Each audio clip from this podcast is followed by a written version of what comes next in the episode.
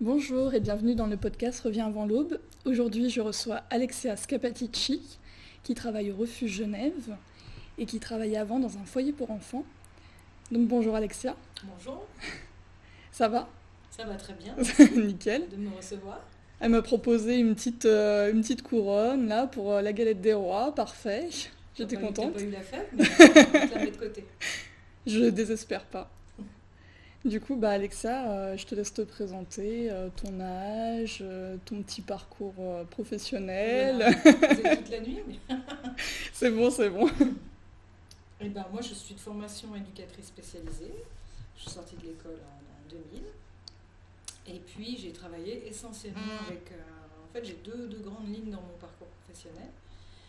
Euh, j'ai fait à l'époque mon mémoire euh, avec les personnes qui étaient atteintes du VIH, donc en appartement thérapeutique, les personnes homosexuelles. C'était tout au début de ma carrière. Et ensuite, j'ai fait que les adolescents, les jeunes adultes et leurs familles. Et puis depuis 2015, euh, j'ai donc euh, ouvert une petite structure qui s'appelle le Refuge Genève, qui accompagne les jeunes LGBTIQ, donc, euh, qui sont touchés par une orientation sexuelle ou une identité de genre minoritaire. D'accord. donc on les accompagne sur toutes leurs dimensions de leur vie, partout où ils en ont besoin, spécifiquement autour du rejet, que ce soit un rejet extérieur, c'est-à-dire famille, école, société, mais aussi un rejet intérieur, parce qu'il y a beaucoup de jeunes LGBT qui eux-mêmes ont une vision très négative de, de, de, ce qu'ils ou elles sont. Mm. Donc on fait un travail d'affirmation de soi, d'accompagnement, et puis aussi un travail de médiation avec l'entourage euh, large. Quand l'entourage, c'est vraiment école, société, euh, famille. D'accord, donc du coup, là actuellement, tu es euh, à Genève. Depuis combien de temps?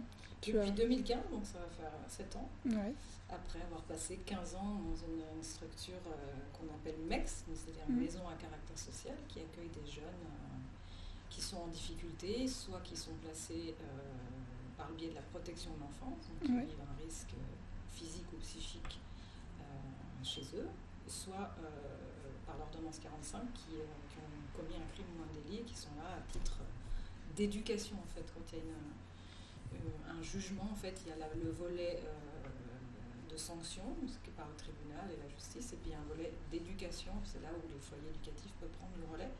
Mais ça reste euh, minoritaire par rapport au nombre de jeunes qui viennent de la protection de l'enfance. Oui. Alors du coup, moi, j'ai je, regardé un petit peu les chiffres là sur. Euh, on, va commencer d'abord sur euh, les enfants de foyer, puis après, on terminera bah, sur le, le, refuge LGBTQ plus plus, non IQ plus plus. IQ plus plus. un petit peu les lettres. voilà, faut que tu m'expliques. Euh, du coup, pour, euh, pour le foyer pour enfants, euh, j'avais regardé, on est, on est près de... Enfin, il y a à peu près 400 000 enfants placés en foyer chaque année. Je trouve c'est c'est assez énorme et on n'en parle, on parle pas beaucoup. C'est un peu de quelque chose qui est mis, qui est mis dans l'ombre. Est-ce que tu, peux, euh, tu peux expliquer un petit peu qu'est-ce que c'est qu'un enfant de foyer? Du coup, comme tu avais expliqué, il y a, euh, différentes manières que l'enfant soit placé. Euh, comment, ça se passe en fait? Un, enfant, il est, retiré à sa famille il est, Alors il y a plusieurs, alors vraiment de la majorité des jeunes qui sont placés ou des enfants qui sont placés viennent en, en termes de protection, c'est-à-dire que la justice estime qu'il y a risque pour, la santé psychique ou physique de l'enfant.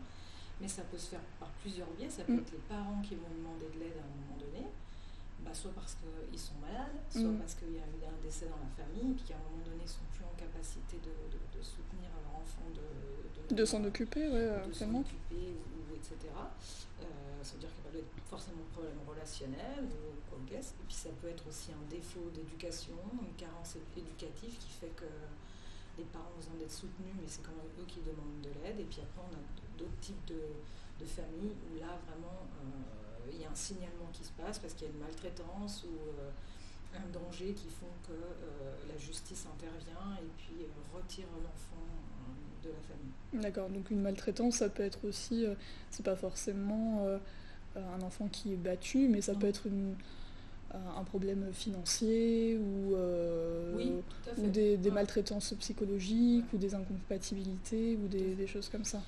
Il y a vraiment toutes sortes de niveaux. Puis moi, ce mm. que je veux dire, c'est que ça sous-entend pas que les, parents n'aiment pas leurs enfants, c'est qu'à un moment donné, il y a, ils sont en difficulté puis ils ont besoin d'aide. Alors évidemment, il y en a qui acceptent l'aide puis d'autres qui acceptent moins. Mais en tous les cas, ça ne veut pas dire qu'il y a très peu de parents qui sont mal aimants à cette idée-là, mais simplement, effectivement, il peut y avoir des difficultés financières où l'enfant ne mange pas à sa faim, n'a pas les conditions pour aller à l'école, pour étudier, pour se soigner, etc.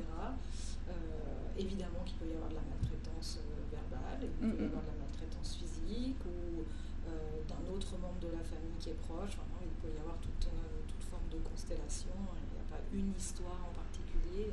D'accord. Euh, après, moi, j'ai envie de dire un truc, mais on y reviendra peut-être après avec le refuge, c'est que c'est vraiment le bout de la chaîne d'aller en foyer. C'est-à-dire mm. c'est que on essaye de plus en plus maintenant parce qu'on se rend compte qu'il y a beaucoup plus de dégâts d'enlever un enfant de sa famille que d'essayer de résoudre ce qui se passe dans la famille. Euh, séparer un enfant de sa famille, même parfois quand la famille peut être maltraitante, ça fait parfois plus de dégâts.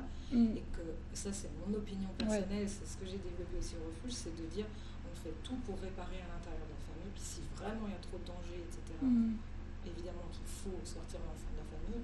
Mais on essaye dans un maximum des cas de ne pas sortir l'enfant de la famille, de travailler à l'intérieur ça, ça veut dire qu'il faut du personnel pour aller dans les familles plutôt que créer des foyers, etc., qui reste un lieu euh, artificiel. Parce qu'on vit avec des, éducateurs qui font, mm. des éducatrices qui font leur maximum, mais ça reste pas leur famille, avec construction qui est quand même euh, particulière, hein, mm, qui n'est pas facile à vivre. Ouais, ce qu'on veut dire, c'est que c'est pas, pas l'État qui enlève à tout prix les enfants de, de, leurs parents ou de leurs grands-parents, etc. C'est vraiment euh, les protéger et euh, souvent c'est bénéfique. Euh, ça peut durer quelques mois comme ça peut durer plusieurs années. et du coup, concrètement, c'est le juge qui décide d'enlever, enfin, qui prend la décision de séparer l'enfant de cette famille pour X raisons, comme on, comme on a dit. Alors, pas toujours, hein, comme je dis, parfois il y a parents qui sont collaborants, ils ont juste un contrat avec l'aide sociale à l'enfance. Ah, ça peut être uniquement les parents qui puissent. Qui disent, on a un souci actuellement, on a besoin d'aide, est-ce qu'on peut euh, placer nos enfants pendant telle période, puis c'est un contrat qui est passé avec les parents, et ils sont collaborants, etc. Soit bah, vraiment les parents pas conscience du danger qu'ils font vivre à leur enfant, mm. puis là, effectivement, ça passe aussi par l'aide sociale à l'enfance, mais c'est le juge qui prend la décision en disant bah, oui, il y a un placement ou il n'y a pas de placement. Oui, d'accord. Et toi, du coup, tu travaillais euh, dans un foyer pour adolescents. Euh, c'était une petite structure, parce que souvent les gens ils ont l'impression de que c'est un orphelinat avec euh, beaucoup, de, beaucoup de lits en chaîne. et là c'était c'était quand même tu es dans un foyer qui, qui poussait vers l'autonomie pour ces jeunes de 15-17 ans. Il faut quand même dire que quand je suis arrivée, on, on était dans à l'époque dans une grosse structure mm. euh, qui accueillait euh, plus de 200 jeunes et tous les groupes étaient au même endroit. D'accord. Non, il n'y avait pas des grands dortoirs, mais néanmoins, les jeunes étaient entre eux. Et nous, on trouvait que pour un adolescent, c'était Enfin, ça facilitait pas quand les, repas étaient faits et que tout était en collectivité, et puis qu'avec cette grosse organisation, ça facilitait, facilitait pas l'émancipation personnelle, surtout à l'approche de la majorité. Et on a construit un projet pour sortir des murs justement de l'établissement et créer un, groupe comme une maison lambda ou un appartement lambda. Euh, comme, comme, on pourrait être en famille. Mm. Et puis là, on demandait, on vraiment un projet autour de ce qu'on appelle la confrontation à la réalité on demandait aux jeunes, franchement c'était très difficile pour eux, mais à la fois on croyait aux effets pour la suite, ben, ils faisaient manger, euh, ils s'occupaient de la maison dans leur ensemble avec notre accompagnement. Mais le ménage, les courses. Tous les jours quelqu'un faisait manger, tous les jours quelqu'un passait le balai la serpillière, quelqu'un faisait la salle de bain, etc., etc. Donc la maison elle était entretenue 100% euh, par les jeunes et les mm. éducateurs et les éducatrices. On n'avait pas de femme de ménage, on n'avait pas de cuisinier, de cuisinière et c'était le choix qu'on avait fait euh, de vraiment sortir de cette grosse collectivité pour apprendre à vivre aux jeunes parce que ben, alors souvent on nous disait ah mais ils vivent déjà des choses difficiles puis vous leur augmentez l'exigence. Mm. Ben oui mais la plupart ils pourraient pas et, ceux qui étaient et ceux, celles qui étaient là beaucoup ne, pouvaient pas être soutenus mm. par leur famille, aller se retrouver à 18 ans euh, ben, dans la vraie vie et que ce n'était pas la réalité dans une famille ordinaire. Pour nous, c'était important de les préparer. Puis pourquoi on a réfléchi comme ça? Parce que au début, des jeunes qui revenaient nous voir en nous disant Ah, mais vous nous avez pas dit que ça serait comme ça, et puis on n'a pas pu avoir ça, puis on s'est retrouvé sans ça. Et ça nous a fait beaucoup réfléchir en disant Mais on ne nous a pas assez préparés à, tout ça. C'est vrai qu'on a plutôt envie de les coucouner et que c'était pas la partie la plus sympa de, de, faire ça. Mm. Mais on croyait aux effets de l'après. C'était des mini-adultes en fait. Enfin, on les préparait à devenir adultes. Euh. Ben, voilà, et puis de ne pas se sentir complètement démunis en sortant à 18 ans. Euh, surtout qu'on en parlera après, mais que ça devient de plus en plus difficile de, tenir des contrats jeunes majeurs. Ouais, c'est ça. Donc euh, voilà, c'était notre philosophie en tout cas à l'époque. du coup, bah, on, va en parler. donc là, c'était une tranche de 15-17 ans, 18 ans. Euh, avant 15-18 plus on a quelques, quelques appartements où les, les, jeunes ils étaient ils vivaient seuls sans éducateur qui était présent sur place. Euh, mais toujours un accompagnement euh, psychologique financier et un suivi hebdomadaire. Et du coup donc on a après les foyers pour enfants il existe ce qu'on appelle les contrats jeunes majeurs qui suit un adolescent de l'âge de 18 ans jusqu'à l'âge de 21 ans et euh, du coup qui n'est pas automatique. Euh, c'est un faible pourcentage a priori euh, qui est octroyé pour, pour ce jeune, qui doit remplir certaines conditions? Alors à 18 ans, le, quand il y a un juge, ce qu'on appelle le mandat tombe. Mm. Donc à 18 ans, les jeunes sont, sont libres de, de, faire ce qu'ils veulent.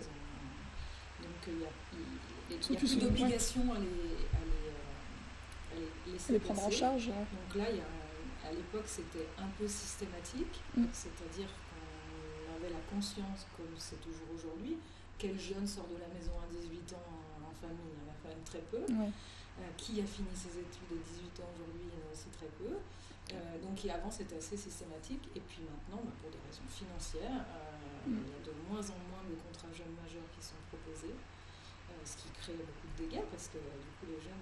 Alors, il y a à la fois un peu de responsabilité bah, du fait qu'il n'y a pas ces contrats jeunes majeurs, puis à la fois aussi il y a des questions à se poser sur comment on prépare les jeunes, encore une fois, euh, à la mm. majorité et au fait que. Mais est-ce que c'est possible de préparer un jeune à 100% à sa majorité? Non. Tant qu'on n'a pas vécu, on ne sait pas qu'à 18 ans, on se retrouve avec toutes les responsabilités euh, d'un adulte et puis qu'on n'est pas forcément toujours prêt, même si on les a préparés. Ah, en plus, je, je, pensais avec le recul, euh, au-delà d'un jeune qui a 18 ans et qui se prépare à toutes les questions comme il se pose, qu'est-ce que je vais faire de ma vie, quelles études je vais choisir, enfin, qu'est-ce que je vais pouvoir me payer, qu'est-ce que je vais pouvoir me payer, etc. Il y a déjà un petit, euh, un petit bagage psychologique de problèmes familiaux, euh, etc. Et, euh, et je voulais appuyer là-dessus, comme quoi ce, ce, contrat jeune majeur, il est important parce que comme tu disais, à 18 ans, euh, on n'a pas fini ses études généralement, même si on ne fait pas des études à la fac. Euh, on n'est pas autonome financièrement. On n'est pas autonome financièrement, on n'est pas aussi construit 100%. Euh, je vois quand même un écart entre 18 et 21 ans. Il y a quand même, quand même quelques années qui, s'écoulent et qui sont, qui sont vraiment importantes. Et, et puis, il faut rappeler aussi qu'entre 18 et 25 ans en France, il n'y a pas de RSA. Mm. C'est-à-dire que c'est les parents qui sont censés prendre charge leur enfant bah, quand il y a des difficultés en famille et puis qu'il n'y a parfois euh, très souvent pas les moyens. Bah, le jeune n'a quasiment aucune aide à ce moment-là. Mm-hmm. C'est un, facteur supplémentaire qui m'ont dit mais comment c'est possible euh, aujourd'hui de laisser partir des jeunes? Et puis en même temps, il y a ce paradoxe où les jeunes, bah, ils ont été parfois placés en foyer pendant X années, mm-hmm. puis ils ont envie aussi de partir. De partir, ouais. Et euh, mm. avec les risques qu'on connaît, mais il faut, c'est les choix de, tout à chacun, hein, mais c'est une période qui est assez complexe. Du coup, j'avais regardé au niveau des, chiffres, ça, représentait 40% des jeunes SDF euh, qui viennent euh, de, de l'ASE, l'ASE ou famille d'accueil.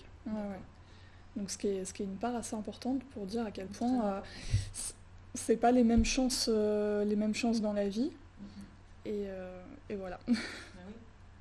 Bah, disons qu'un jeune qui est dans une que soit, qu'une famille parfaite, en tout cas ordinaire, on va dire, bah, il y a toujours un filet de sécurité. Mm, mm. Ce qui n'est pas le cas pour les jeunes qui sortent de foyer. et je ne suis pas du tout étonnée de ce chiffre-là, malheureusement.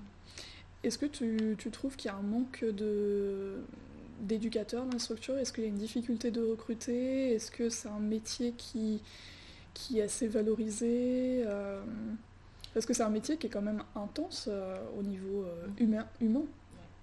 Bah, si je prends mon expérience personnelle, quand j'ai je, une- à l'époque l'UT de Grenoble, donc c'était une école publique, ce Mm. qui était assez rare, mais euh, on va dire que le casting était un peu similaire avec les écoles privées. Ben, on a été 24 à être pris sur 3000 candidats. Ah ouais, c'est vraiment Et une élite. Et aujourd'hui, il y en a 60 qui postulent, puis on en prend un sur deux. Donc euh, ça, Ah oui. ça donne un peu l'idée, c'est-à-dire qu'avant, il y avait une vision de ce métier humaniste, peut-être aussi idéaliste. Mm, mm, mm. Et puis aujourd'hui, ben, c'est très compliqué d'être un éducateur éducatrice. On ramasse euh, quand même les jeunes, ils, ont, ils ont que nous en face, donc euh, c'est normal, hein, c'est le jeu.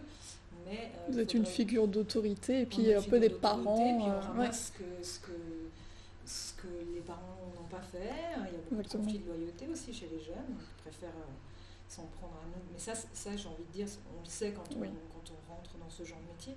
Par contre, le cadre pour travailler il devient très compliqué parce qu'il y a moins de personnel, euh, moins de, de- de- de critères de sélection, donc des gens, ça je le dis en tous, euh, ça ne m'appartient qu'à moi, mais moins compétents, euh, moins motivés, moins impliqués, euh, moins nombreux et nombreuses, et puis avec des carcans administratifs, structurels qui sont hyper compliqués. Quoi. Mm. Je veux dire, maintenant, on ne peut plus aller prendre le vélo, il faut avoir le brevet de je sais pas quoi, on ne peut pas se baigner dans le lac, il faut avoir euh, un maître nageur euh, qui est à nos côtés. Ouais. Il y a une Il y surprotection. a- euh, ouais. Et puis il y a surtout une surresponsabilité des, des éducateurs et des éducatrices que n'ont pas les, les parents. Les parents, si leur enfant euh, tombe dans la rue et puis est paralysé, ben, ils ne vont pas être attaqués. Ouais, Par contre, nous, on fait la moindre, moindre écart, j'ai envie de dire, qui est des risques de la vie, Mm, et puis mm, on va en prison. Donc euh, c'est sûr que ça biaise complètement aussi le, le rapport qu'on peut avoir dans la spontanéité de l'éducation et les risques. Moi je sais qu'à l'époque on, on était une équipe qui était assez euh, euh, avec des idées fortes et puis on prenait des risques et puis parfois elles étaient assumées par les, les juges de l'époque. Aujourd'hui je suis pas très sûre que ça serait possible. mm. Et puis, puis on était bien un peu les seuls aussi à prendre ces risques-là. On, on pouvait se dire, un jeune euh, qui au bout d'une semaine rentre à 4h du matin, il reste dehors et, et puis ça lui sert de leçon. Et ben, Ouais. Aujourd'hui, ce ne serait pas possible. Oui. Ouais, ouais. Alors après, tout se discute évidemment, tout, est, tout était réfléchi dans les manières dont on faisait les choses, mais on essayait aussi de confronter les jeunes à la réalité et puis que bah, c'est aussi les, les- les limites qui construisent euh, les enfants et les adolescents, donc euh, ça en fait partie. Mais aujourd'hui, c'est très très compliqué pour euh, le personnel éducatif, puis il y, a une maltraitance vraiment structurelle, mais c'est Mhm. vrai, là on parle de. C'est le mot qu'on utilise pour tout ce qui est difficulté sociale, l'adaptation et le handicap, c'est c'est pareil. hein. Mm. Toi, tu étais dans une équipe, vous étiez euh, six personnes Six On était éducateurs Quatre, et puis après on Quatre était. Ouais. Euh, et on est resté 15 ans ensemble. Ouais, c'est une solide équipe en Ce fait, est c'est comme rare. une famille, ouais, c'est ça. Euh, Il n'y a pas eu de turnover. Ce qui est... Et puis, à partir du moment où il y en a un qui est parti, l'équipe s'est désintégrée. Il y Tout le monde il a y en a un qui suivi. est parti, six mois après, il y en a un autre qui est parti, puis après le, le groupe a fermé. Donc, euh, comme quoi la, la cohérence du. C'est ça qui fait la différence dans Mm, mm, mm. l'éducation, c'est que s'il n'y a pas une équipe soudée, cohérente, bah, on a des jeunes qui sont plus difficiles, qui vont rentrer plus dans les failles, qui vont se poser plus facilement, qui sont plus vulnérables. Oui. Donc il faut être vraiment très stable en face. Et si on a une équipe qui tourne tout le temps, on sait, bah, ça ne tient pas. Ouais. Et c'est ça aussi le problème de beaucoup d'institutions, Mm. le turnover. D'accord. Et euh, du coup, est-ce que tu as un, un souvenir, enfin, un souvenir particulier Quels sont tes meilleurs souvenirs euh, dans le foyer? Bon, il y en aura des mauvais, on va les voir après. Mais c'est quoi tes, tes bons souvenirs? Est-ce que toi, c'était plutôt euh, bah, partager des activités sportives avec les jeunes Ou euh, est-ce que c'était partager leur histoire ou le quotidien Ou, ou cette, cette synergie d'équipe aussi Je pense que T'as été 15 ans en foyer, donc Tu dois en avoir des souvenirs, mais spontanément. Ouais, qu'est-ce qui je pense à, bah, déjà, moi j'étais passionnée par mon métier, j'adorais ça, je,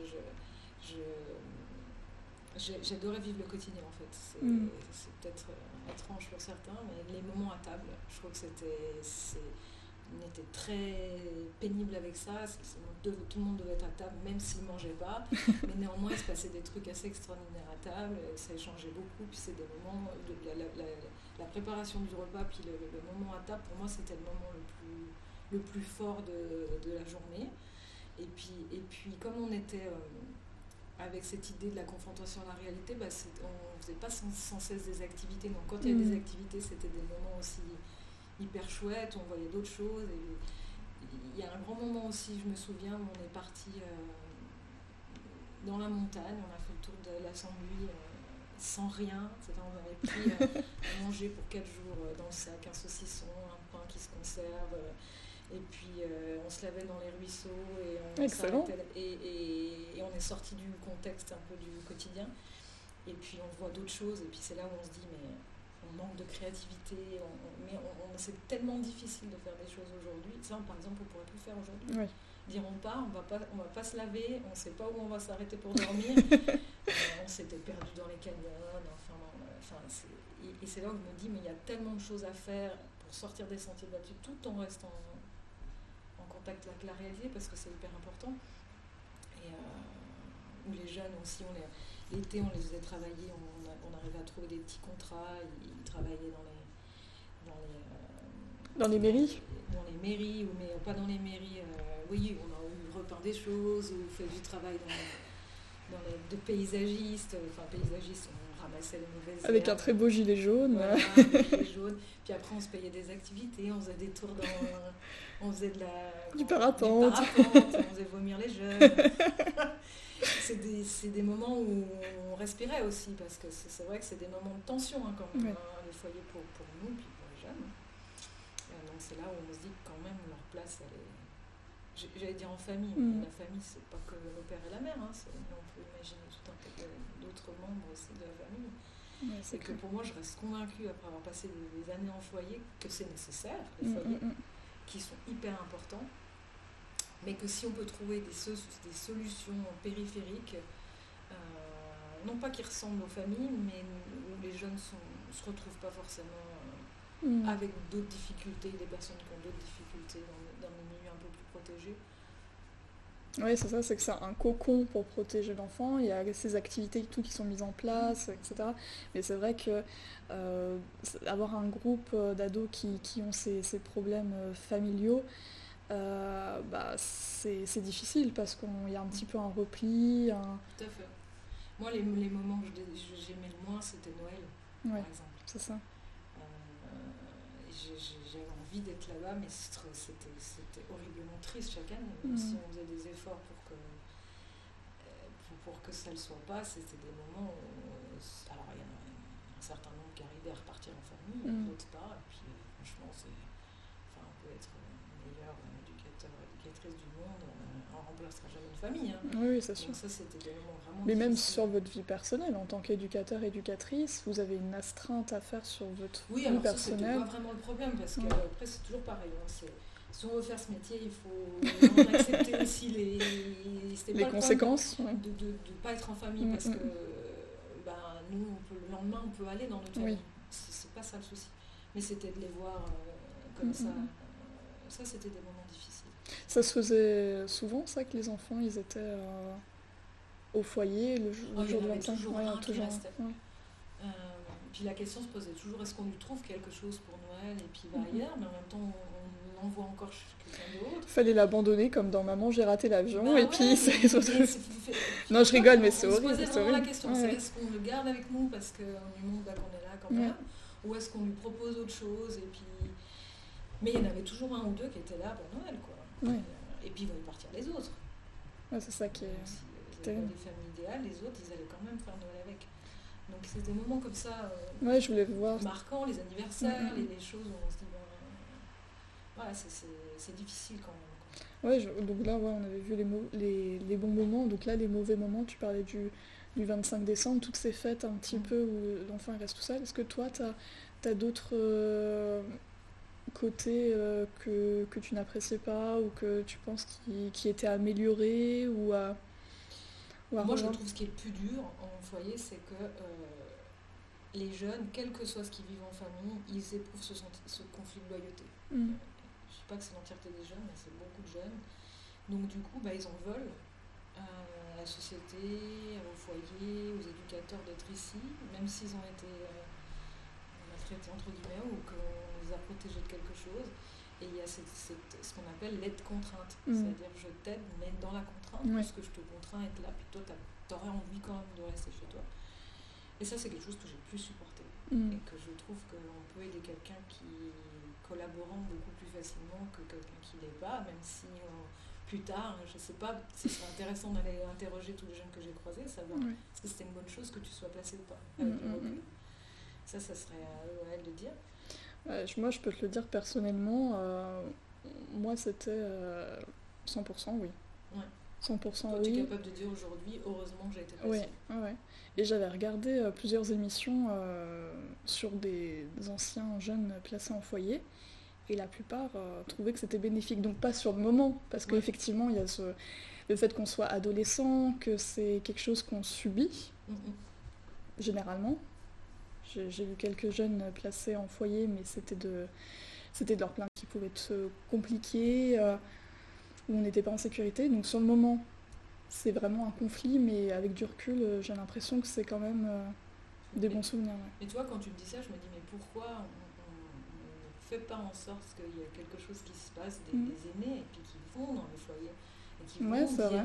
C'est une bonne idée, ça. Euh, dire, sais que tu es en train de vivre un, moment difficile, et puis que tu aimerais être ailleurs, mais tu, verras plus tard que tu, tu en, gardera les fruits, puis que ça leur met un peu de perspective, quoi. Voilà. Plutôt que le noir, et puis le ouais, c'est ce que je dis. de toute façon, on manque cruellement de créativité de manière générale, hein, que ce soit dans le milieu scolaire. Dans Mais ça, c'est intéressant, ouais, c'est vrai que c'est intéressant. D'amener un peu d'espoir, d'ouverture et de perspective sur ces jeunes qui, qui ont, qui ont l'impression d'être pris au piège. Oui, puis, puis leur dire que ça, ça va durer qu'un moment? C'est qu'on a l'impression que ça, ça, dure indéfiniment, qu'on se retrouve dans une situation comme ça. ça reste mais on a envie de dire, bah, ça aussi, ça passera. Euh, tu as vécu euh, bien pire. Et puis, euh, avec du recul, tu vas même te dire que c'est des bons souvenirs. quoi. C'est des gens que peut-être tu ne reverras pas et des liens que tu vas créer sur le moment qui vont être, qui vont être forts. Mais tu me disais tout à l'heure, mm. les jeunes, ils repassent assez peu sur le groupe quand j'y étais. Il y en a quelques-uns. Et puis j'en avais rencontré un dans la rue, on avait beaucoup discuté. Et puis il me dit, mais tu sais, moi plein de fois j'ai eu envie de repasser, mais ça va. Ça, en fait, ça ne me rappelle pas les choses que forcément j'ai vécues au, vécu au foyer, mais le fait que j'ai dû devoir aller en foyer toute cette période difficile, mm. et ça me ramène dans un truc négatif, alors que maintenant j'en ai, détruit, et puis que j'ai avancé, et que j'ai envie de revoir les, gens que j'ai croisés, mais j'ai pas envie de revoir le contexte dans lequel j'étais à l'époque. D'accord. Et je trouvais que c'était intéressant, parce que il n'avait pas du tout une vision négative de, son passage, même s'il avait été olé comme mais euh, plutôt euh, de dire j'ai envie de garder une tendresse et pas me mettre dans, un, dans ce mood qui était quand même un passage, ça reste un passage difficile. Mm, mm, mm, sort pas de sa famille euh, pour des copines, donc c'est parce qu'il y, y, a un moment difficile qui, qui, est en train de se passer.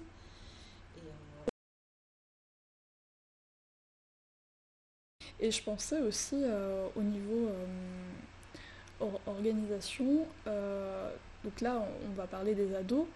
dans les foyers, il n'y a pas les préservatifs. Alors qu'on sait que bon, c'est des adolescents et les hormones en ébullition. C'est un, un, peu l'âge de la découverte de la sexualité. quel est ton avis là-dessus Tu penses que moi, j'ai un avis désespéré, je pense que ça, ça évolue. Mm, mm. Euh, moi, je me suis toujours intéressée à ces questions-là. Euh, à l'époque, euh, dans l'institution où j'étais, on avait la possibilité de partir en formation chaque année. Je fais beaucoup de formations sur la sexualité, mais j'ai eu extrêmement de peine à, ramener ce que j'avais appris sur le groupe avec ma hiérarchie, qui avait la, philosophie de de l'autruche, c'est-à-dire mm. euh, ça n'existe pas, ça ne doit pas arriver, on ne doit pas en entendre parler, parce que si on n'en entend pas parler, c'est que ça n'existe pas. Donc j'ai réussi certaines, certaines choses. Mes collègues n'étaient pas forcément à l'aise sur le sujet, mais les jeunes ils sentaient bien et on a toujours posé des questions à moi. c'est bien que j'ai laissé ouvert la porte mm. et que pour moi c'est une. Euh, bah, on peut demander à n'importe qui quand est-ce qu'il est tombé amoureux la mm. première fois ou qu'il a été attiré la première fois. C'est très très jeune. Hein. Oui, c'est sûr. À l'adolescence, on est déjà loin, même, j'ai envie de dire, des, premiers attirances qu'on peut avoir. Euh, alors nous, à l'époque, c'était interdit euh, la sexualité sur le groupe, ça veut dire que ça n'existe pas. Euh, évidemment. Fallait pas en parler. évidemment que les jeunes ont eu de la sexualité sur le groupe, mais le problème c'est qu'on on n'en parlait pas. Mm. C'était pas tellement le fait que ça arrivait. Et maintenant, alors moi, c'est évidemment, je suis en plein dedans aujourd'hui dans mon métier, donc j'ai un recul sur ce que j'ai vécu en disant, mais mon Dieu, mais on était complètement à l'ouest. mais aussi par la pression de la hiérarchie, par le fait que c'était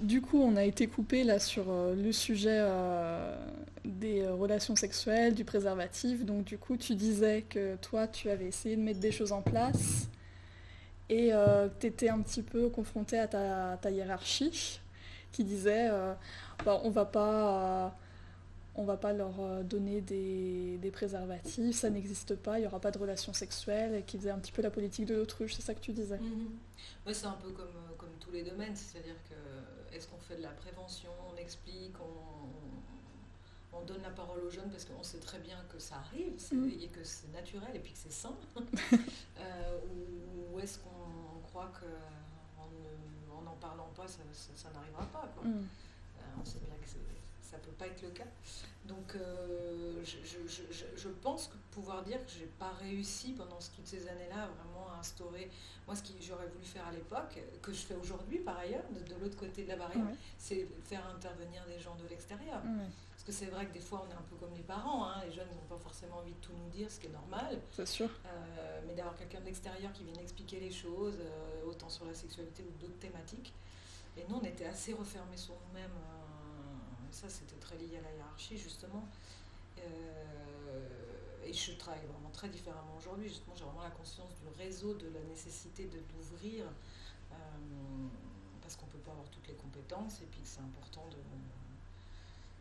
Pour moi, on ne peut pas être bon partout et on ne peut pas être expert dans tous les domaines. Et puis, on en a plein, des gens qui connaissent leur métier, il faut en profiter. Puis il y a un lien donc, qui, est créé, donc c'est difficile de rester euh, à une place qui est neutre.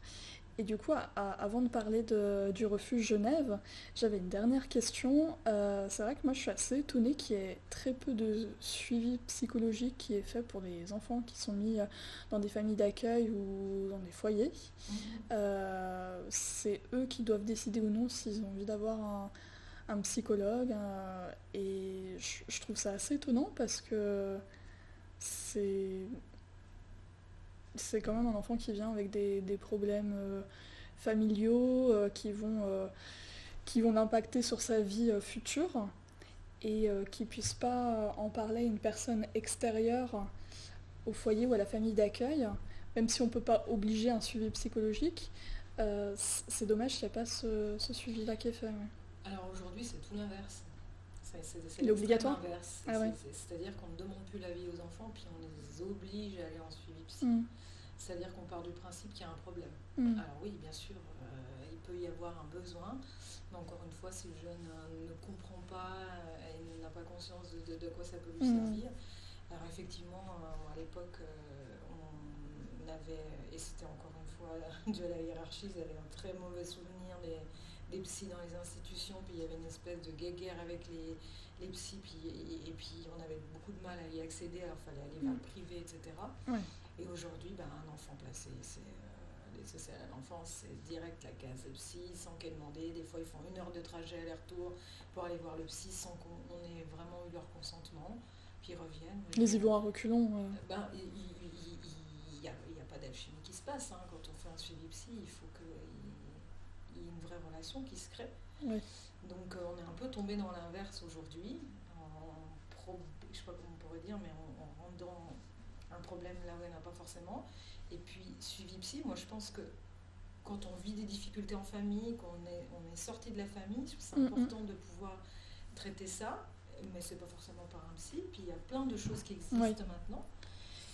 La zoothérapie, il y a plein de choses qui, qui permettent aux, enfants de, de, parler d'une autre manière que d'être face à un, psychologue qui va, ou un psychiatre qui, qui va, par exemple. Euh, c'est difficile de tomber sur le bon aussi, des fois. Bah, ça, j'ai envie de dire, tout à chacun, à tout âge. Euh, de, il faut pas s'arrêter à un et mm. puis il faut pas s'arrêter à une technique parce qu'il y a quelque chose qui va nous convenir puis d'autres pas puis c'est là où encore on a peu de marge dans les établissements on va choisir des grandes entités euh, avec des, des formations euh, on va dire archaïques moi j'ai été très pro euh, freudien jungien lacanien et tout ça puis c'est pas que j'en reviens aujourd'hui mais il y a tellement de choses qui existent ben, on fait notre marché puis on a une vision un peu plus éclectique de l'aide en psychologique, puis, puis on peut avoir les effets thérapeutiques sans passer par un thérapeute. Mais effectivement, à l'époque, il n'y avait pas ce soutien-là euh, qui était nécessaire, et aujourd'hui, c'est presque du systématique. Mm. Euh, et encore une fois, c'est une personne, elle est unique. Donc, le boulot des éducateurs et éducatrices, c'est de trouver euh, ce qui va convenir à cette personne-là, à ce moment-là, soit un enfant ou un adolescent, et ça fait partie de notre boulot, mais encore faut-il aussi avoir la liberté de rechercher les moyens pour être au plus près des besoins des, jeunes. mais, c'est vrai qu'à notre époque, les psy avait une, connotation très négative dans l'établissement.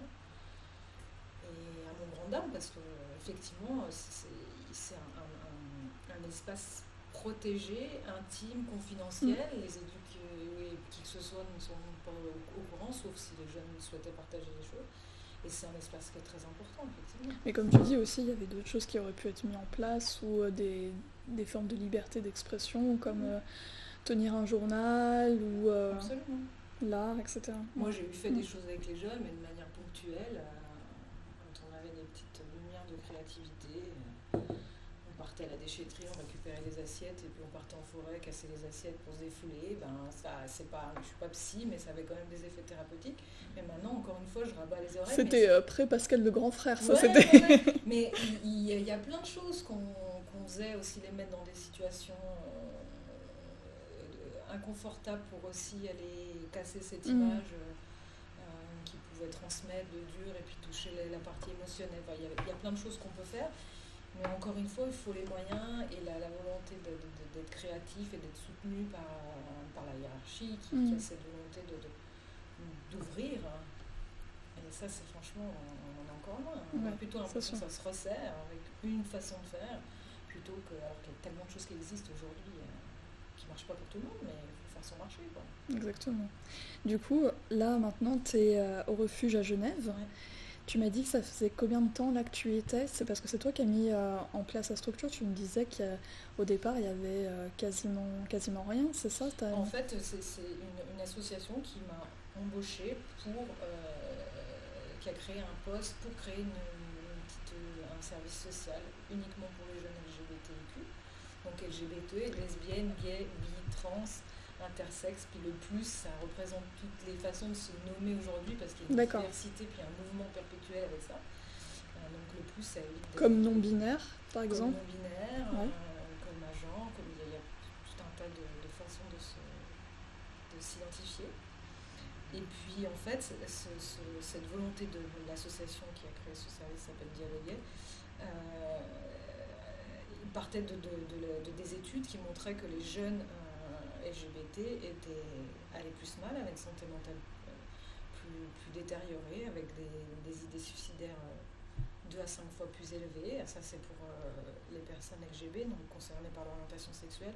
Et ce qui concerne les personnes trans, non-binaires, etc., il y a 20 fois plus de risques de suicide. Donc il y avait vraiment un enjeu de santé mentale, mais aucune structure spécifique dédiée. Donc il y a plein d'associations qui existent. C'est des associations avec du bénévolat, avec qui n'y a pas forcément des compétences professionnelles. Mm. Donc là, ils voulaient faire un projet, enfin, en tout cas, quand ils m'ont embauché, moi, c'est ça que j'ai suscité, d'avoir vraiment un pôle professionnalisé, avec à la fois la connaissance de la, de la thématique et à la fois euh, bah, des compétences sociales avérées et une expérience sur le terrain des jeunes et des familles. Et puis, Parce que bah tu travailles avec les jeunes et la famille, c'est ça Alors, moi, quand je suis arrivée, c'est ça qui a été un peu novateur, c'est que euh, au lieu de se dire comme ils avaient imaginé ça, puis comme ça se passe un petit peu au refuge en France, c'est de dire ta, ta, famille a été méchante, viens vite, je vais te prendre sous mon aile et tout va aller bien. Mm. Alors après 15 ans en foyer, je sais très bien que c'est pas du tout comme ça que ça se passe. Et moi, tout de suite, quand je suis arrivée, quand j'ai vu aussi, tout de suite, on a eu des suivis des jeunes qui arrivaient, j'ai dit à la direction, j'ai dit, moi, je, ne crois pas à l'hébergement en tant que tel, je pense qu'il est nécessaire, mm. mais je pense qu'on euh, aura beaucoup plus intérêt à travailler la situation en amont et puis se dire, bah, s'il y a une crise en famille, on va travailler cette crise avec la famille, avec l'accord des jeunes, et puis on évite de les héberger.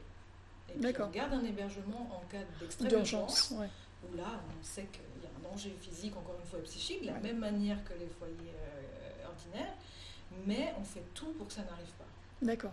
Euh, donc aujourd'hui, on, a, euh, on héberge 6-7 jeunes par, par année, mais on a 200 jeunes en, suivi, d'accord. Donc c'est sûr que j'ai complètement modifié le projet de départ qui était vraiment focalisé sur l'hébergement comme en France.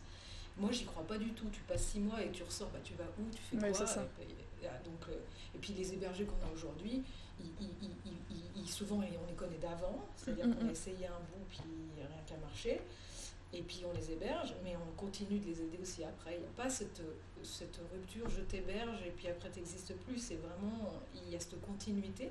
Et ça fait lien aussi avec le contrat jeune majeur, c'est-à-dire je t'abandonne pas parce qu'il y a euh, une structure ou une loi qui me dit que je, je, suis là du début jusqu'à la fin et au moment où tu en as besoin. C'est de quel âge à quel âge à peu près ces jeunes qui viennent Il n'y a pas de limite basse et puis c'est jusqu'à 30 ans. D'accord. Mais on va dire que euh, la grosse partie c'est 14-18. Oui. Puis d'année en année, l'âge se réduit. Mmh, C'est une bonne nouvelle, ça veut dire que les jeunes s'affirment plus tôt, s'identifient plus tôt et viennent plutôt nous voir et auront moins de séquelles derrière parce que plus ils attendent, plus ils vivent des discriminations, des violences, du rejet et plus ils sont esquintés. Et si plus ils arrivent tôt, bah, mieux on peut travailler avec la famille plus tôt, etc.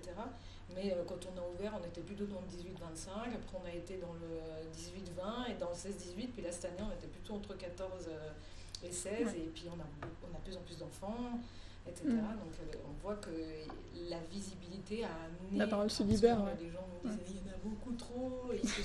non, il n'y en a pas plus qu'avant, mais les gens se rendent plus visibles, s'identifient plus tôt, se parlent plus tôt. Mm. Le Covid a énormément contribué à ça, parce que c'est des jeunes qui étaient chez eux tout seuls avec leurs ordinateurs et qui ont fait un gros travail d'introspection, parce que des fois on est dans la vie, on court et on ne se pose pas des questions sur qui on est. Donc il y a eu beaucoup aussi de coming out. Euh, Comme certains qui font leur reconversion professionnelle, ils se penchent sur eux-mêmes. Voilà, c'est des questions existentielles et même mm. jeunes, en disant bah voilà, qu'est-ce que je fais avec ça? J'ai mes parents derrière. Mm, mm. Euh, et, parce que je peux jouer la comédie le soir et dire que je suis quelqu'un d'autre, mais j'ai toute la journée, je suis à l'école, je fais... mais là je suis toute la journée avec eux, comment je fais avec ça? Donc on a eu beaucoup de, de, coming out euh, pendant la période de confinement, après la période de confinement, puis encore maintenant. Donc et du coup, comment toi tu rentres concrètement en lien avec euh, le jeune et la famille? C'est le jeune qui vient te voir au départ C'est la famille qui peut venir te voir? Comment ça se passe? Moi, je ne sais pas vraiment l'orientation sexuelle de l'identité de genre. Mm. Euh, l'orientation sexuelle, ça arrive au, premier, au premiers émois, la préadolescence, etc. Et l'identité de genre qui peut se construire très très tôt et où ça peut se révéler à différents moments donnés de la vie. Ce qui donne une autre image aussi de comment ça peut se passer avec les parents. Mm en général, euh, les jeunes euh, homosexuels, ils vont se confronter à ça au moment de l'adolescence, où ils vont rencontrer les premières personnes, avoir envie de dire, etc. Parce que l'identité de genre, bah, un enfant de, 5-6 ans peut dire à son père, bah, je parlais avec mon papa la semaine dernière, bah, on était dans l'ascenseur, il m'a dit, mais donc une personne qui a été assignée euh, masculin, qui dit, mais papa, tu sais bien que je suis une fille quand même. D'accord. Qui était capable de dire, à son père à ce moment-là avec une clarté, une détermination forte, puis pour d'autres, ça met des années à mm. arriver. Donc il n'y a pas de, profil type. je sépare les deux parce que euh, sur la question de l'identité de genre, souvent les parents vont venir vers nous oui. quand ils sont plus jeunes. Euh, et puis ceux qui sont adolescents, euh, bah, c'est plutôt eux qui vont venir vers nous en mm. disant soit j'ai peur de dire, donc ils viennent avant le coming out, soit j'ai dit et ça y a un déni, soit j'ai dit et il y a une crise, soit j'ai dit puis il y a carrément une rupture. Euh, donc ils, arrivent à différents moments donnés de leur parcours. Moi j'ai envie de dire plus tôt ils arrivent, mieux c'est. Et, euh, et puis, euh, et donc, ça veut dire que, pour répondre à la question, ça peut très bien être le jeune qui vienne, comme ses parents, comme quelqu'un d'autre, une personne ressource d'un établissement scolaire ou d'une autre entité sociale qui me dit bah, j'ai repéré un jeune, je pense qu'il y a une souci autour de ça, et qui nous démarche. Donc, puis ah, une personne tierce, du coup. Ouais, beaucoup au début, quand j'ai ouvert la structure, bah, comme personne. Euh, c'est une thématique qui est très. On, a l'impression qu'on en parle beaucoup, mm. mais c'est encore très tabou. Donc, moi, je suis avec mon Maluchon à, à, taper à toutes les portes où, les jeunes allaient, soit les établissements scolaires, tous les lieux que j'ai cités avant, en expliquant qu'est-ce qu'était le refus, ce qu'on faisait, etc. Donc là, j'ai créé des, collaborations avec certaines personnes, puis après, quand ils ont eu des jeunes, ils les envoyaient. Donc au début, les jeunes venaient comme ça, puis maintenant, bah, on est de plus en plus connus, et puis les jeunes parlent entre eux, et puis ils viennent aussi euh,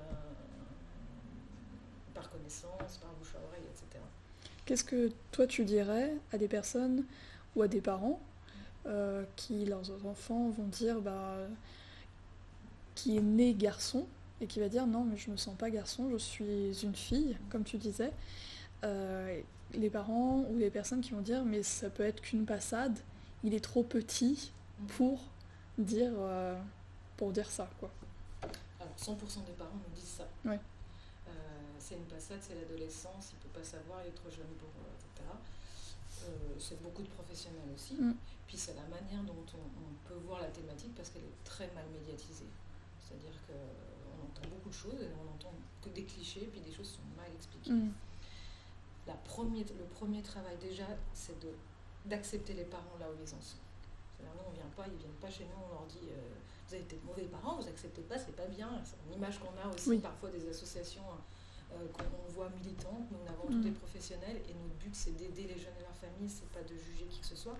Donc c'est de les prendre là où ils en sont. Ok, qu'est-ce que vous connaissez de la thématique mm. Comment vous la vivez Et ça, on fait cette partie-là sans les jeunes. Enfin, après, on leur demande leur avis si vraiment ils veulent dans le processus, mais on fait une première partie. Déjà, on parle de la thématique. C'est quoi Qu'est-ce que ça vous fait vibrer avec votre culture, avec votre religion, mm. avec votre compréhension du monde, avec comment vous avez été éduqué et puis une fois qu'on a fait cette partie-là, on dit ok, on va vous expliquer ce que c'est l'identité de genre. Non, c'est pas une passade, il y a un tas d'études qui expliquent que l'identité de genre se construit très tôt et qu'elle se stabilise au moment de l'entrée dans l'adolescence. Quand je te dis l'entrée dans l'adolescence, c'est aussi euh, au moment de la puberté, pardon, mais aussi la puberté neurologique, avant les changements physiques. D'accord. Euh, où là, il y a une stabilité du ressenti, c'est-à-dire je me ressens pas comme on m'a assigné à la naissance ou partiellement pas, là c'est stable. Il faut mm. différencier ce ressenti des besoins qui vont avec ce ressenti. les besoins, ça va être un changement de prénom, de pronom, une évolution mm. possible médicale. Et ça, c'est pas la même chose. déjà, on, fait un amalgame entre les deux très Tout ce qu'il y a avant, tout est possible, ça peut bouger, mais il n'y a absolument rien mm, d'irréversible avant.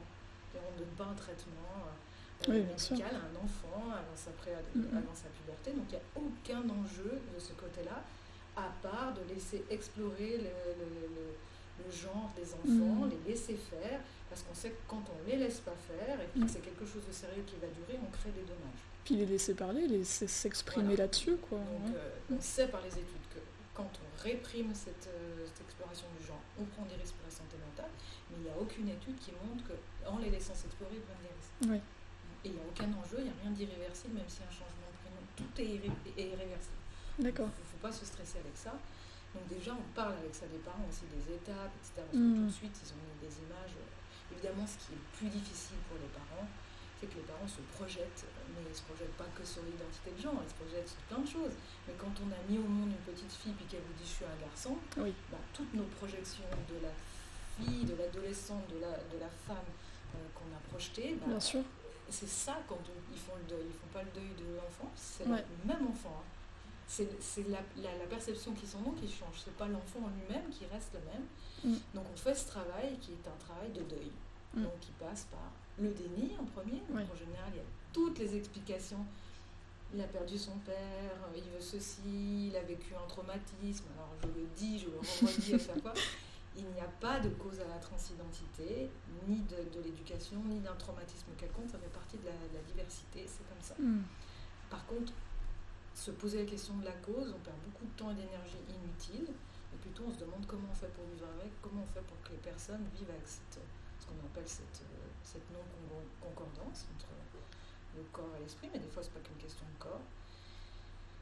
Donc voilà, on fait tout ce travail avec les parents et on dit surtout aux parents, tranquille. Oui.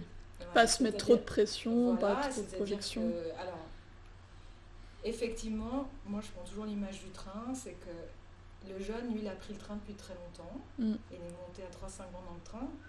Et l'enjeu pour nous, c'est de faire monter les parents dans le train, même s'il n'est pas dans le même wagon. Et de rétablir la balance, c'est-à-dire euh, le jeune, c'est une urgence vitale. Au moment où il le dit, c'est qu'il a fait tout un travail introspectif où ça devient une urgence vitale. Quand je mm. dis vitale, ce n'est pas que des mots, c'est-à-dire que je suis obligée de dire sinon je vais mourir, mm. je vais aller mal et je ne vais pas supporter de rester comme ça. Et puis les parents, c'est ici maintenant, donc il y a un décalage de timing et nous, notre travail, c'est de, de, de, réaligner tout ça, faire comprendre aux parents que là, on parle d'enjeux de, de santé mentale et de faire comprendre aux enfants que les parents, bah là, c'est un choc parce qu'il il faut qu'ils puissent cheminer sur ce qui est en train de se passer. Bien sûr. c'est notre travail au quotidien. Donc ça, c'est pour l'identité de genre, puis après pour l'homosexualité ou la bisexualité, bah pareil, il y, a tout un tas de, de, de, choses à déconstruire autour de la thématique. Qu'est-ce que ça veut dire? Comment j'imagine mon enfant? Euh, comment les autres vont le percevoir, la peur du regard des autres, la peur de la communauté, euh, la culpabilité. Hein. Beaucoup mm. de parents qui disent mais qu'est-ce que j'ai fait de mal? Mais rien du tout. Oui. Donc on fait. Qu'est-ce que j'ai échoué? Qu'est-ce que j'ai Mais non, c'est pas une mauvaise nouvelle. C'est quelque chose de différent qu'il va falloir, qu'il va falloir apprivoiser. Mais il n'y a pas de drame, il n'y a pas de, de Mais souvent les parents s'approprient leur enfant en disant mais je pourrais pas être grand-mère, je pourrais pas être grand-père, je pourrais pas. c'est quelque chose qui revient beaucoup. Mais on se dit mais en fait. Euh, les parents ont fait leur vie, les enfants euh, doivent faire leur vie aussi. C'est oui, vrai. Et puis la question des enfants, c'est plus une question vraiment aujourd'hui. Euh, je veux dire, maintenant, les couples homosexuels ont plein de façons différentes de faire oui, des enfants. Sûr. Avant, on pouvait dire ça, maintenant, c'est pas du tout le problème. Alors, ils ne font pas des enfants de manière ordinaire, mm. mais ils font, ils font, des enfants comme, comme les autres. Et du ils coup, polluent la planète. Ils polluent la planète. Faites pas d'enfants, quelle que soit votre orientation sexuelle. le monde va mal. Et euh, du coup, euh, on, avait fait un parallèle bah, juste avant de lancer le podcast euh, sur bah, les enfants qui étaient issus de l'ASE, famille d'accueil, foyer, et les enfants... Aide sociale à l'enfance. Voilà, aide sociale à l'enfance. Et les, les, jeunes LGBTQ... IQ+. IQ+. Plus, plus, non plus. Moi j'aime bien dire plus, plus, plus, parce qu'il y a plein de façons de, se parler. Donc qui, qui seraient plus sensibles à rencontrer des difficultés financières, à devenir SDF, parce que, euh, bon là, par exemple, qui seront plus soutenus par leur famille. Mm, mm. Euh, est-ce que tu, tu as une idée, un petit pourcentage euh, où, oh, On a beaucoup de chiffres qui viennent des États-Unis et du Canada. Aux États-Unis, on est, on, est proche des, pareil, des 40% hein, de jeunes qui sont dans la rue. Là, ça s'explique pour plein de choses. Hein. C'est que déjà, il y a une question de, la valeur qu'on se donne. Mm. Euh, et, ce sentiment d'inadéquation que vivent les jeunes LGBT, c'est-à-dire je ne suis pas comme les autres, euh, qu'est-ce que j'ai fait de mal, euh, pourquoi je suis anormal. Mm. ils ont aussi les mêmes représentations, les mêmes constructions que les autres. donc je vaux rien, donc je ne construis pas ma vie. et puis ça peut être pour des raisons aussi, ils ont été rejetés de la famille, donc ils n'ont pas les moyens financiers de eux il y a plein de raisons qui font qu'il y, y, a un nombre de, sans-abri euh, dehors qui sont concernés par les questions LGBT. Oui, parce que j'imagine il y a beaucoup de, de, de, de, ces jeunes, ou même pas forcément des jeunes, mais des adultes qui sont rejetés par leur famille sur leur orientation sexuelle, qui, qui, coupent vraiment tous les ponts, qui du coup se retrouvent dans des situations délicates. Est-ce que tu es, confronté, par exemple, tu as un, Vraiment, tu es vraiment dans des éléments d'urgence où il y a toujours un petit peu ce lien avec la famille? Alors très sincèrement, et moi c'est ça que j'adore dans mon mm. métier, c'est que je me rends compte que, et on a beaucoup défendu ça, c'est que les familles peuvent avoir une mauvaise réaction au début mm. par rapport à tout ce qu'ils sont construits, euh, pour toutes les raisons qu'on a données, la culpabilité, le, la peur du regard des autres, la peur pour leur enfant, ils préfèrent se dire que ça sera autrement et chercher d'autres issues. Mais dans 95% des cas, on arrive à dialoguer la famille, on arrive à ce que la famille avance. Et j'ai envie de dire, alors il y a quelques cas extrêmes, mais c'est pareil avec euh, les jeunes placés en foyer, c'est que euh, oui, il y, a des, cas où la, famille est trop toxique euh, et qu'il faut couper les ponts. C'est une question de survie. Mais euh, même la famille la plus imparfaite, on voit qu'il y a plus de dégâts de, de, couper les ponts. Il y a beaucoup de jeunes homosexuels qui ont pas renié leur famille, mais ont préféré couper les ponts avec la famille plutôt que s'exposer à un rejet, même avant d'avoir dit. Et, nous, on fait beaucoup de travail pour, faire comprendre aux jeunes que oui, euh, c'est pas 100% de réussite, mais néanmoins, il y a des grosses parts de réussite dans le, dialogue qu'on peut avoir avec les familles pour dédouaner la famille de la culpabilité, pour leur ouvrir les perspectives, pour leur faire comprendre qu'il n'y a pas de drame et que euh, et puis on fait discuter les familles entre elles, ça ça marche extrêmement bien. Nous ce qu'on dit mm. c'est une chose, mais de faire discuter une famille qui a avancé dans ce processus, qui par dire à une famille qui vient d'apprendre, dire mais voilà, moi ça se passait comme ci, comme ça avec mon enfant. Puis ce qu'on voit aussi, c'est que les liens sont beaucoup plus forts après. Mm. C'est-à-dire quand il y a eu ce travail, ce chemin entre le, ou la jeune et sa famille, ben, les, parents et les enfants se dit, ben, en fait, on a une relation aujourd'hui qui est dix fois meilleure qu'avant. Mais s'il n'y a rien qui se passe et si on, ne favorise pas ça, ben, il y a une rupture. Et quand il y a rupture, c'est pour ça que moi je suis toujours frileuse à accueillir les jeunes en hébergement, parce qu'on crée la rupture. Donc si on peut éviter créer cette rupture, ça ne veut pas dire que après c'est fatal, c'est plus difficile de revenir en arrière plutôt qu'il y ait une crise et puis on gère la crise à ce moment-là, puis on évite la rupture. Ouais, je comprends ce que tu veux et moi ça j'y crois très très fort et l'équipe et mes collègues qui travaillent avec moi croient aussi très fort à ça et on voit au quotidien mm. que ça fonctionne. Ça ne veut pas dire qu'il n'y a pas des familles qui ça fonctionne pas.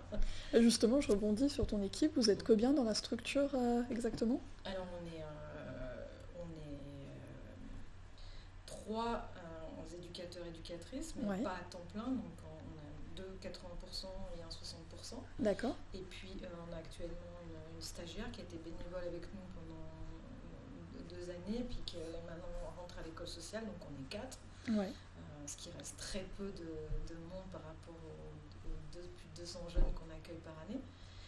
Mais ça, c'est l'histoire de financement, c'est toujours la même. Du coup, comment, comment aider du coup Est-ce que vous fonctionnez par don C'est l'État Comment ça se passe? Alors, on a été longtemps financé par des dons privés. Ouais. Et puis maintenant, on a un contrat de prestation avec l'État et la ville de Genève. Mais évidemment qu'on double le nombre de jeunes chaque année. Donc, on est toujours en retard mm. sur les financements qui nous sont donnés. Donc, euh, allez-y portefeuille. Donc c'est possible de faire des dons et tout. Du coup, le site internet, c'est refuge.genève. Non, c'est refuge-genève-du 6. Voilà. Refuge-du 6 genève.ch. D'accord. Si vous tapez le refuge Genève, vous allez tomber sur un espace social. Et puis euh, après, il faut aller sur l'espace de dialogue, mais il ne faut pas hésiter à me contacter. Ça, j'oriente les gens qui ont envie. Alexias Capatici. Voilà une vraie italienne. Est-ce que tu as, des choses à rajouter du coup sur, cette, euh, sur, le refuge à Genève euh, Qu'est-ce que, qu'est-ce que vous y faites exactement euh, c'est, que, c'est que de la communication? Est-ce qu'il y a des activités qui peuvent être mises en place ou il y a des choses comme ça? Nos prestations, c'est le, l'entretien individuel. C'est-à-dire, comme je disais tout à l'heure, on va soutenir le jeune dans ce qu'il est, le soutenir dans la valorisation